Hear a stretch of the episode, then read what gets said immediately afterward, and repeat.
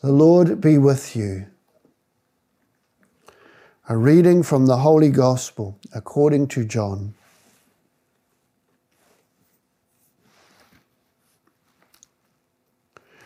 Jesus said to his disciples, As the Father has loved me, so I have loved you. Remain in my love. If you keep my commandments, you will remain in my love, just as I have kept my Father's commandments and remain in his love. I have told you this so that my own joy may be in you and your joy may be complete. This is my commandment. Love one another as I have loved you. A person can have no greater love than to lay down their life for their friends. You are my friends if you do what I command you. I shall not call you servants any more, because a servant does not know the master's business. I call you friends because I have made known to you everything I have learnt from my Father. You did not choose me. No, I chose you. And I commissioned you to go out and to bear fruit, fruit that will last. And then the Father will give you anything you ask Him in my name. What I command you is to love one another.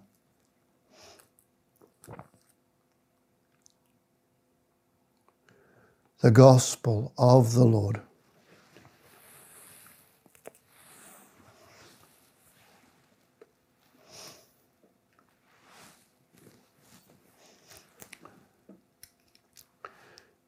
Nothing ever remains the same, does it?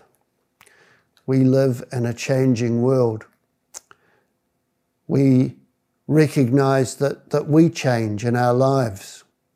You think back to your childhood and your hopes and dreams of your childhood and how you viewed the world and the church and compare it to today.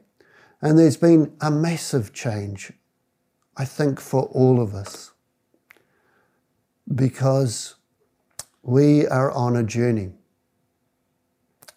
We haven't arrived at a place of perfection. That's still to come we haven't arrived at the place of the fullness of love. That's still to come. When Jesus says, remain in my love, he's, sa- he's not saying, stay where you are. And we're getting that sense very much from the readings today, aren't we?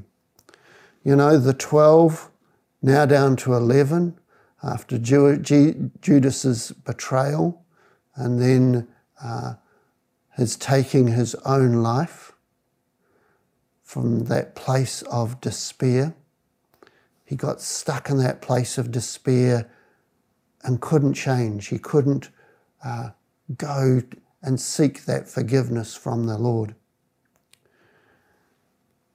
Same way, so they had to make the, the decision what to do. And so, having prayed about it, they, they decided to choose someone else.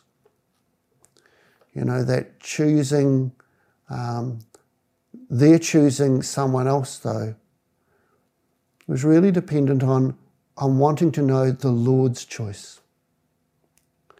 And that's a, a real reminder for each one of us that the Lord chooses us. He chooses us and He calls us. And so it's that constant question Lord, what are you calling me to today? What are you choosing me for today? How can I be your instrument today? The apostle, the word apostle means one who's sent. And, and that's each one of us because we share in the life of Jesus and, and we're sent out with Jesus. He sends us out by the power of His Holy Spirit. and this is quite an apt theme for today when we can go out for the first time for most of us um, in seven weeks. But the thing is, are we going to go out the same way that we came into lockdown? Is this lockdown that we've had and that we've shared together in these masses, the spiritual journey we've taken together with Jesus, has it changed us? Has it, has it equipped us more for his mission? Listen to some of the things he says to us. He invites us to always remain in his love. And he tells us this so that my own joy may be in you and your joy may be complete. Remain in Jesus' love.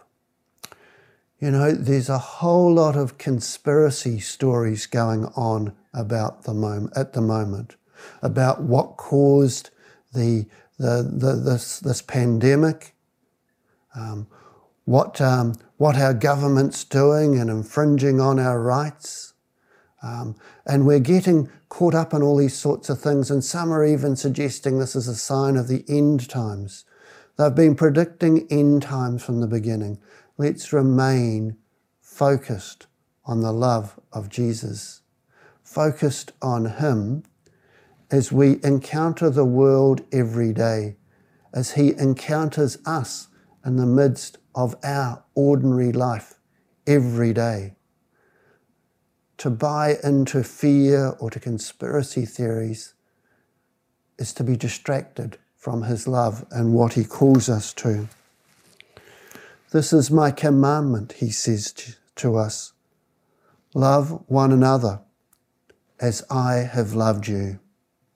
So, just as Jesus loves us in exactly the same way, we're called to love one another. This is our focus. And we're called, like him, to lay down our life for our friends to give of ourselves. And that's going to be more important as we have to rebuild our society and community and our church. But let's make it what we rebuild even better. And Jesus doesn't send us out as servants. He sends us out as friends. I shall not call you servants any more. I call you friends, because I have made known to you everything I learnt from my Father. Jesus wants us to be his friends. And I hope that during this time of lockdown that we've grown in our friendship with him and our recognition that he walks with us simply and humbly and asks us in the same way to be simple and humble before Him as we share with Him each day the challenges that we face, the joys that we experience. You did not choose me, He reminds us. No, I chose you. That's you and I. And I commissioned you to go out and to bear fruit. That word commissioned to mission with Jesus, to mission with Jesus. We're called to be part of his great plan for salvation. We do that by sharing his love and his life. What I command you is love one another. May that command be fulfilled in us as we emerge from our lockdown.